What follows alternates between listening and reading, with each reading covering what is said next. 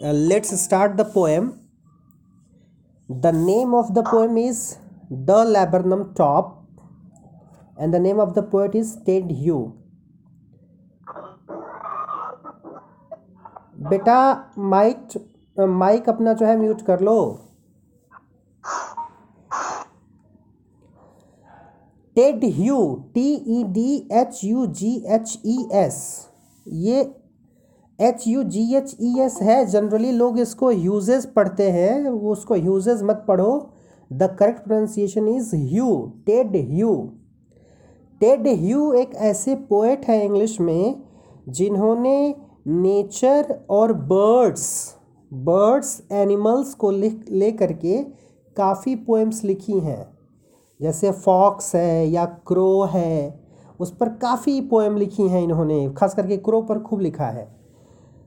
तो जब किसी एनिमल या बर्ड के डेपिक्शन की बात हो तो उसमें टेड ह्यू का नाम आता है ऊपर और ये सारे जो बर्ड्स या एनिमल्स का वो यूज़ करते हैं दीज आर दी इमेजेस और इन इमेजेस के थ्रू वो कुछ और कन्वे करने की कोशिश करते हैं that we will have to understand that we will try to understand through this poem the laburnum top तो जैसा कि शुरू में ही एक बच्चे ने कहा कि it's about laburnum tree it's about goldfinch तो ये दो वर्ड हैं जिनको जानना बहुत ज़रूरी है, जिनकी मीनिंग को समझना बहुत ज़रूरी है इस पर्टिकुलर पोएम को समझने के लिए। और तुम्हारी बुक में भी देखोगे तो नीचे दोनों के बारे में दिया हुआ है।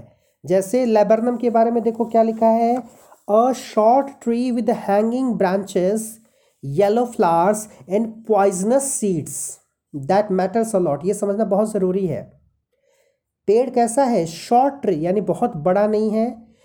ब्रांचेस हैंग करते हैं, यानी इसमें शाखाएँ निकली हुई रहती हैं। येलो फ्लावर्स इसके जो फूल हैं, वो पीले कलर के होते हैं। और क्या है? जो सबसे इंपॉर्टेंट बात है जानने वाली, वो है पॉइजनस सीड्स यानी जो लेबरनम ट्री है, इसके जो बीज होते हैं, वो कैसे होते हैं? पॉइजनस होते हैं यानी जहरीले होते हैं। तो यानी कहीं ना कहीं ये पेड़ का जो फल है वो जहरीला है। तो ये जानना क्यों ज़रूरी है? दूसरा जो दूसरा वर्ड है वो है goldfinch that is the name of a bird एक पक्षी का नाम है एक चिड़िया का नाम है। अ स्मॉल इसका फ्लावर तो वाइट है। किसका बेटा? सर ट्री का। क्या गूगल में नज़र आ रहा है तुमको? लेबरनम का वाइट दिख रहा है? सर वाइट ही होता है। वाइट ही होता है तुम्हारे कहने से मैं नहीं मालूँगा ना बेटा। एनसीईआरटी में जो दिया है मैं तो उसी को फॉलो करूँगा। सर लेबरम ट्री का ना जो वो होता है क्या बोलते हैं फ्लावर है वाइट होता है वो। बेटा एनसीईआरटी है तुम्हारे पास? यस सर उसमें देखो जो लिखा है मैं वही पढ़ रहा हूँ मैं अपने से कुछ नहीं बोल रहा हूँ। ठीक है सर ठीक है? और जो तुम अपना ज्ञान दे रहे हो तुम हो सकता है एक वैरायटी की बात कर रहे हो गूगल कर लो तुमको पता चल जाएगा। सर गूगल पे बता रहे थे। हाँ ठीक है कोई बात नहीं। आगे बढ़ो मेन मुद्दा पीला और सफ़ेद फूल नहीं है। मेन मुद्दा है ये पेड़ जिसके फल जहरीले हैं और ये बर्ड जो कि गोल्ड फिंच है जो कि स्मॉल सिंगिंग बर्ड है इसका फिदर भी येलो कलर का होता है और जैसा कि है कि सिंगिंग बर्ड है मतलब गाने वाली चिड़िया इसका मतलब इसकी आवाज़ काफ़ी मधुर होगी। तो इससे असर क्या होगा? क्यों ये दो पर्टिकुलर इमेज क्यों यूज़ किए गए हैं इस पोएम में? इस पोएम के थ्रू पोएट कहना क्या चाहता है? That will have to understand ये दो इमेजेस के थ्रू हाँ बोलो। तो इसमें जो लिखा है yellow flower on its wing तो मतलब सिर्फ़ उसके विंग साइड में ही येलो फेदर्स है उसके। हाँ बेटा फीदर जो होता है विंग जो है वो तो जो पूरा का पूरा पंख है उसको बोला जाता है ना? यस सर फीदर उसका पार्ट होता है। ओके सर हाँ। तो अब पढ़ते हैं पोएम सबसे पहले जैसा कि हम जानते हैं कि पोएम पढ़ने से पहले पोएट के बारे में जानना ज़रूरी है। That we have already discussed दूसरी चीज़ पोएम को रिसाइट कैसे करेंगे? यानी कैसे ढंग से पढ़ेंगे? That is important the laburnum top is silent quite still in the afternoon yellow september sunlight a few leaves yellowing all its seeds fallen. Till the goldfinch comes with a twitching chirrup, a suddenness, a startlement at a branch end, then sleek as a lizard and alert and abrupt. She enters the thickness and a machine starts up of chitterings and a tremor of wings and trillings. The whole tree trembles and thrills. It is the engine of her family. She strokes its fu- full, then flirts out to a branch end, showing her bad face identity mask. Then, with eerie, delicate whistle chirrup, whisperings, she launches away towards the infinite, and the laburnum subsides to empty. इतनी खूबसूरत poem है अगर इसका इसका मतलब समझ पाओ सही से तो। इसका टॉप क्या है? लेबरनम टॉप यानी ऊपर से देख करके ऐसा समझ में आ रहा है कि जो लेबरनम ट्री है जो पेड़ है वो बिल्कुल चुपचाप शांत स्थिर एकदम खड़ा है। जैसे हवा भी बिल्कुल ना चल रही हो एकदम कोई मूवमेंट नज़र नहीं आ रहा, कोई एक लाइवलीनेस नज़र नहीं आ रहा, एक जीवंतता नज़र नहीं आ रही। जैसे कोई ऐसा घर हो, जिस घर में कोई छोटा बच्चा नहीं, सारे बड़े बूढ़े ही रहते हैं, सब अपने काम में मगन, एकदम गंभीर, कहीं कोई आवाज़ नहीं, कहीं कोई हलचल नहीं। वहीं अगर एक कोई छोटा बच्चा घर में होता है, उछलता कूदता है, पूरा एनर्जेटिक रहता है, पूरे घर को ज़िंदा किए रहता है, जीवंत किए रहता है। तो यही है एक बड़े बूढ़े का गंभीर घर जहाँ एक बच्चे की ज़रूरत है पूरे घर को जीवंत करने के लिए लाइफली करने के लिए। और वो छोटा बच्चा यहाँ पर क्या है? गोल्ड फिंच जब उसकी एंट्री होगी चीज़ें बदल जाएँगी। कैसे चीज़ें बदलती हैं? पहला जो स्टेंजा है that is the description of the laburnum tree specially in which season the month is September महीना कौन सा है? सितंबर का। और सितंबर का महीना ऑटम सीज़न होता है लेबनम ट्री के लिए, और ख़ास करके जब ऑटम देखो ऑटम की ये खूबसूरती होती है। ऑटम यानी पतझड़। पतझड़ की जनरली लोग बुराई करते हैं, इसलिए करते हैं क्योंकि उस समय सारी हरियाली ख़त्म हो जाती है, पत्ते झड़े हुए नज़र आते हैं। लेकिन ऑटम की एक बड़ी खूबसूरती यह है कि ऑटम फल लेकर के आता है फ्रूट लेकर के आता है। हालाँकि यहाँ पर जो फ्रूट मिलेगा, वो फ्रूट भी किसी काम का नहीं है, क्योंकि वो पॉइजनस है। चूँकि ऑटम की बात मैं कर रहा था तो ऑटम की एक खूबसूरती मैंने तुमको बता दी। नॉर्मली होता है कि हर ख़राब चीज़ों में कुछ ना कुछ अच्छी चीज़ें निकाल लेना, ढूंढ लेना ज़रूरी होता है हमें ज़िंदगी को आगे बढ़ाने के लिए, जीने के लिए। जैसे एक ज्ञान जो फेसबुक पर तुमको बहुत ज़्यादा मिलेगा, लोग कहते हैं कि किसी को किसी की वैल्यू कम नहीं समझनी चाहिए, क्योंकि बंद घड़ी भी दिन में दो बार सही समय बताती है। तो उसी तरह से उसी तर्ज पर समझना है कि जो पतझड़ है, जो ऑटम सीज़न है, उसकी अपनी वैल्यू है, क्योंकि वो पत्तों को तो झाड़ देता है, लेकिन फल उसी समय लगते हैं पेड़ों पर, फल उसी समय पकते हैं। तो जैसा कि डिस्क्रिप्शन है by the description you can understand the laburnum top is silent. एकदम शांत है वो पेड़, क्वाइट स्टिल, एकदम चुपचाप। कहीं कोई मोशन नज़र नहीं आ रहा, जैसे कि हवा का भी कोई असर ना हो या आसपास हवा है ही नहीं। इन द आफ्टरनून, और एग्जैक्ट टाइमिंग क्या है? दोपहर का समय है। येलो सितंबर सनलाइट, यानी धूप ठीक ठाक पड़ रही है। उसका पीलापन है धूप का। अ फ्यू लीव्स येलोइंग, और कुछ पत्ते भी जो है वो पीले पड़ चुके हैं। कुछ पत्ते भी हैं जो पीले पड़ चुके हैं। ऑल इट्स सीड्स फॉलन और उनका उनका बीज क्या है? गिरा हुआ है ज़मीन पर। ये that is the description of the tree यानी पेड़ के पत्ते भी झड़ चुके हैं और उसके फल भी जो है गिर चुके हैं ज़मीन पर। मतलब एक एक खराब स्थिति में है। जैसे कोई एक जगह एक भव्य सुशोभित डेकोरेटेड होती है और एक दूसरी जगह होती है जो बिल्कुल खंडहर होती है। कहीं कुछ देखने सुनने लायक नहीं होता। तो ऐसी स्थिति में है लेबनम लेबनम ट्री। उसकी स्थिति बहुत अच्छी नहीं है एकदम मृत प्राय है। यानी कहीं ना कहीं जैसे लग रहा है कि वो आ, बहुत ख़राब सिचुएशन में है। बिल्कुल जीवंत है ही नहीं। Dead like. फिर क्या होता है?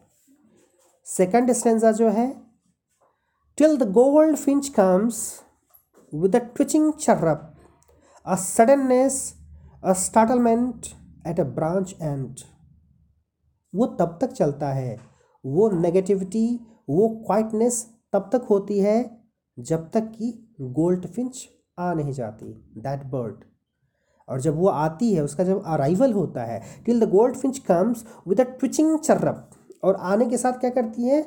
उसकी जो आवाज़ है बर्ड्स क्या करती हैं? चर्प करती हैं, यानी चहचहाती हैं। तो उसकी जो चहचहाहट है, वो कैसी है? लिखा है twitching to shake with a slight trembling motion यानी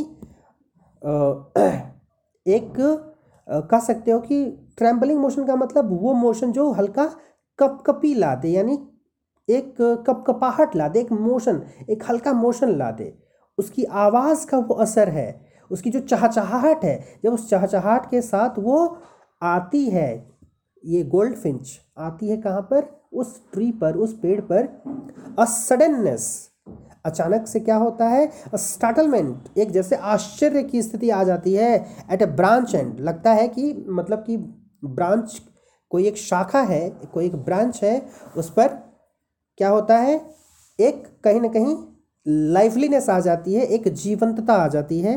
देन स्लीक हैज़ लेजर्ट और उस समय वो जो चिड़िया है, वो इतना स्मूथली पहुँचती है उस ब्रांच पर, जैसे कि लिजर्ट लिखा है ना? Then sleek as a lizard lizard यानी छिपकली। छिपकली का पिछला भाग देखा होगा कितना स्मूथ होता है। और किस तरह से वो रेंगती हुई पहुँचती है दीवार पर। यहाँ एक तुलना है। Here we have a comparison और उस कंपैरिजन के लिए एज वर्ड का यूज़ किया गया है। तो एज का मतलब एज का जब यूज़ होगा तो कौन सा फिगर ऑफ़ स्पीच होगा? Comparison speech figure of speech का नाम क्या है? रेटरिक डिवाइस का नाम क्या है?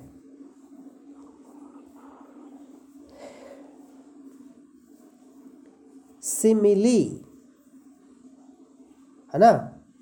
सिमिली यानी उपमा अलंकार हिंदी में बोलते हैं। याद रखो एज या लाइक ये वर्ड अगर यूज़ होते हैं तो वहाँ पर सिमिली होता है।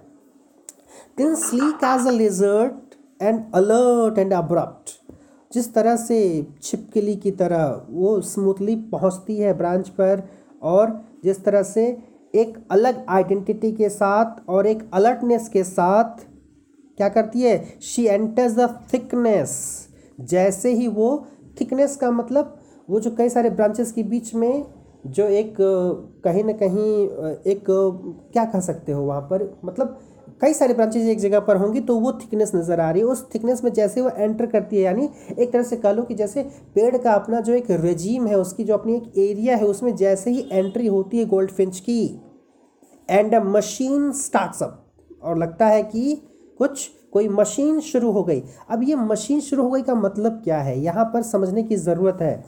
ये मशीन वर्ड कहीं ना कहीं गोल्ड फिंच के लिए ही यूज़ किया गया है और उसी से रिलेटेड कुछ और वर्ड्स आगे मिलेंगे। बात करेंगे हम, समझ में आएगा कि क्या है वो वर्ड्स और उसके मशीन होने का मतलब क्या है। मशीन होने का मतलब कहीं ना कहीं ऐसा समझ लो कि मशीन किस अर्थ में यूज़ हुआ है यहाँ पर। जैसे शरीर की मैं बार बार बात करता हूँ, शरीर और आत्मा की। तो हमारा शरीर जो है, हमारा शरीर जैसे मैं ये हाथ हिला रहा हूँ तो मैं ये हाथ कैसे हिला पा रहा हूँ? भीतर आत्मा अवेलेबल है तो मैं ये कुछ कर पा रहा हूँ, मैं बोल पा रहा हूँ, मैं हाथ हिला पा रहा हूँ, एक मूवमेंट कर पा रहा हूँ। तो एक तरह से वो मशीन का काम कर रहा है, वो सोल मेरे भीतर मशीन का काम कर रही है, जो मुझे ज़िंदा रखे हुए है। जो मेरे ज़िंदा होने के के लिए रिस्पॉन्सिबल है।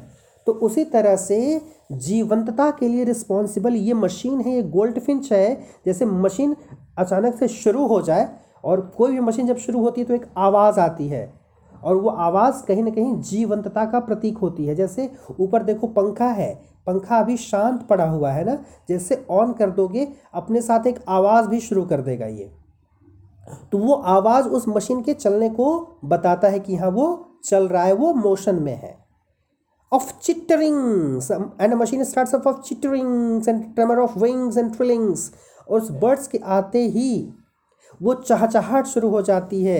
एक आवाज़ आनी शुरू हो जाती है, एक साउंड आना शुरू हो जाता है और जैसे ही साउंड आना शुरू हो जाएगा तो क्या होगा? एक जीवंतता आ जाएगी, एक लाइफलीनेस आ जाएगा उस पेड़ पर। कैसे पेड़ पर? जिसके जो बीज हैं वो पॉइजनस हैं।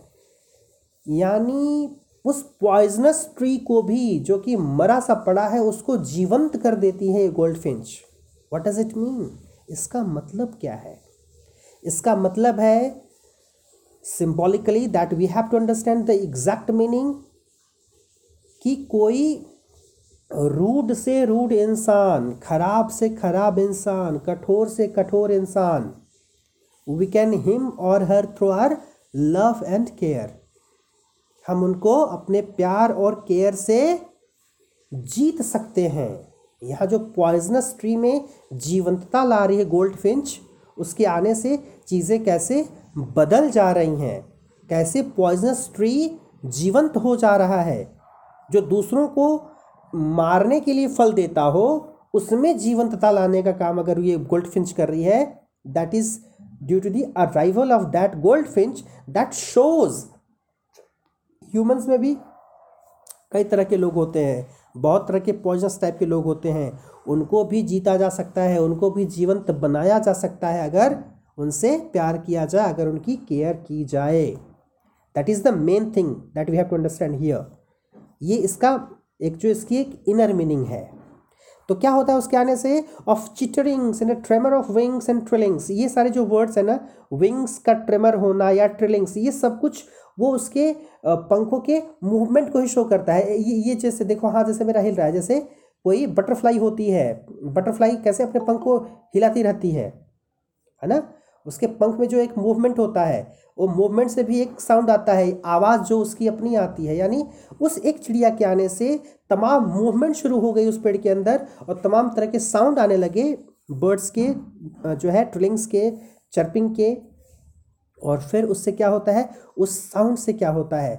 देखो जैसे जैसे देखो आ, मैं तुमको बता रहा हूँ साउंड का असर क्या होता है। जैसे देखो कि एक साउंड थोड़ा सा मैं ये इसका यूज़ करूँ। देखो, ये है एक चेयर ये घूम क्यों जा रहा है? ये एक चेयर है, जैसे मान लो, ठीक है? मैं इस पर साउंड क्रिएट कर रहा हूँ तो फिर देखना कि क्या मेरा केवल साउंड क्रिएट किया हुआ है या कुछ और है? मेरे हाथ से मैंने इस पर जो ये मारा तो क्या मेरे मारने से बस ये केवल वही आवाज़ सुनाई दे रही है कुछ और सुनाई दे रहा है? लास्ट में लो एक भी आवाज़ very good that you have to understand यानी उसका जो पैर है मैंने ऊपर ठोका ऊपर साउंड दिया लेकिन उस साउंड का असर ये हुआ कि नीचे भी उसका जो पैर है उसमें भी एक वाइब्रेशन आ गया है ना? यस सर कंपन। हाँ तो वो वाइब्रेशन वो पूरे पूरे ट्री में वो दौड़ जाता है इस गोल्ड फिंच के अराइवल से, उसके जो फीदर्स हैं या विंग्स हैं, उनके मूवमेंट से, उसकी चर्पिंग से, और ये सारी चीज़ क्या शो करती है? The whole tree trembles and thrills जैसे लग रहा है कि पूरा पेड़ कप कपा जा रहा है, एक थ्रिलिंग साउंड आ गया है उसमें। जैसा कि मैंने अभी करके तुमको समझाया। तो इससे क्या पता चलता है? It is the engine of her family और फिर इंजन अगेन मशीन ही है। इंजन का चलना, इंजन के होने से क्या होता है? गाड़ी, टोटली कोई भी गाड़ी जो चलती है, इंजन से चलती है। इंजन का मतलब वो मेन चीज़ जिससे पूरा का पूरी की पूरी गाड़ी चलती है, पूरी की पूरी डिवाइस चलती है। तो उसका आना, उसका अराइवल उस बर्ड्स का प्रेजेंट होना ही कहीं ना कहीं एक मशीन के रूप में है, एक आत्मा के रूप में, एक सोल के रूप में है, जिसके होने से ही सारा मूवमेंट नज़र आ रहा है। अगर इंजन बंद कर दो, सब कुछ बंद पड़ जाएगा। और वही देखो जो वर्ड्स है ना मशीन है इंजन है, या आगे देखोगे एक और वर्ड यूज़ किया है लॉन्चेस अवे बात करेंगे अभी उस पर। और क्या करती है वो? She stokes it full stoke word भी यूज़ किया जाता है। उसी के लिए जब किसी मशीन में जब फ्यूल डाला जाता है किसी मशीन में जब फ्यूल डाला जाता है ईंधन डाला जाता है तो ईंधन के डलने से क्या होता है? फिर हम उसको चला सकते हैं। जैसे में लाइफ आ जाती है। हाँ बाइक यूज़ कर रहे हो या फोर व्हीलर यूज़ कर रहे हो अगर उसमें फ्यूल नहीं डालोगे तो फिर मूवमेंट नहीं हो पाएगा। तो वो फ्यूल डालने का काम कर रही है ये गोल्ड फिंच उसका आना जैसे फ्यूल का पड़ना है और फ्यूल के पड़ने से फिर अगला जो है इंजन या जो मशीन है वो चलने के लिए तैयार हो जाती है। तो उसको तैयार करने का काम इसका है। Then floods out to a branch and उसके बाद यही काम करती है वो एक मतलब उसको ज़िंदा करके फिर वो एक ब्रांच एंड पर पहुँचती है showing her bad face identity mask और वहाँ पर उसका वो चेहरा नज़र आता है। अब देखो कि गोल्ड फिंच कैसा नज़र आ रहा है। एक अल्टरनेट बैंड ऑफ़ कलर्स होंगे उसके चेहरे पर वो नज़र आएगा। Then, with eerie, delicate whistle, chirrup whispering, she launches away towards the infinite the the laburnum subsides to empty. और फिर क्या करती है? एक फिर डेलिकेट साउंड करके विस्परिंग साउंड हल्की आवाज़ करके विसल टाइप की आवाज़ करके सीटी की तरह आवाज़ करके she launches away launch launch word सुनते ही क्या याद आता है दिमाग में? क्या लॉन्च किया जाता है? एक पॉइंट से दूसरे पॉइंट तक जाना। नहीं क्या क्या लॉन्च किया जाता है? लॉन्च जैसे रॉकेट हो गया। रॉकेट हो गया। अगेन रॉकेट क्या है? रॉकेट इज़ अ मशीन तो यहाँ पर जैसे वो चिड़िया केवल चिड़िया नहीं है वो मशीन है। वो रॉकेट की तरह लॉन्च हो रही है। तो उस उसको लॉन्च होने का मतलब काम वो उड़ने का ही कर रही है लेकिन जो लॉन्च वर्ड यूज़ किया है वो इसीलिए यूज़ किया है ये समझाने के लिए कि she is not just a bird she is a machine और वो मशीन किस लिए? She is the soul she is the soul energy behind all the positivity present there जब वो आती है उस पेड़ के ऊपर। और फिर क्या करती है? She launches away towards the infinite और वो लॉन्च हो जाती है इनफाइनाइट की तरफ़। इनफाइनाइट क्या है? इनफाइनाइट मतलब आकाश, जिसकी कोई सीमा नहीं है। And the laburnum subsides to empty और फिर लेबरनम एक तरफ़ खड़ा रह जाता है और वो एम्पटी की तरफ़ चली जाती है। एम्पटी का मतलब शून्य। शून्य एक पर्यायवाची है आकाश का। फिर वो आकाश की तरफ़ उड़ जाती है। तो ये पूरी की पूरी पोएम आई होप कि समझ में आ गया होगा कि एग्जैक्टली पोइट कहना क्या चाहता है। पोइट यही कहना चाह रहा है कि एक लेबनम टॉप एक ट्री है ऐसा जिसके सीड्स पॉइजनस हैं जहाँ पर बिल्कुल शांति पड़ी हुई है सब कुछ रुका सा हुआ है सब कुछ स्थिर सा है जैसे सब कुछ मर सा गया हो लेकिन उसमें जीवंतता लाने का काम एक चिड़िया करती है उस हाँ। गोल्ड फिंच कर रही है और उसके आने से जो पॉजिटिविटी आ रही है उस पॉइजनस ट्री को भी एक लाइफ बनाने का वो काम कर रही है। In the similar manner in our life हम अपने ज़िंदगी में भी ऐसे गोल्ड फिंच वाला किरदार निभा सकते हैं। अब ये हमको डिसाइड करना है कि हमको लेबरनम ट्री बनना है या गोल्ड फिंच बनना है। गोल्ड फिंच क्लियर हुआ बेटा? यस सर चलो बहुत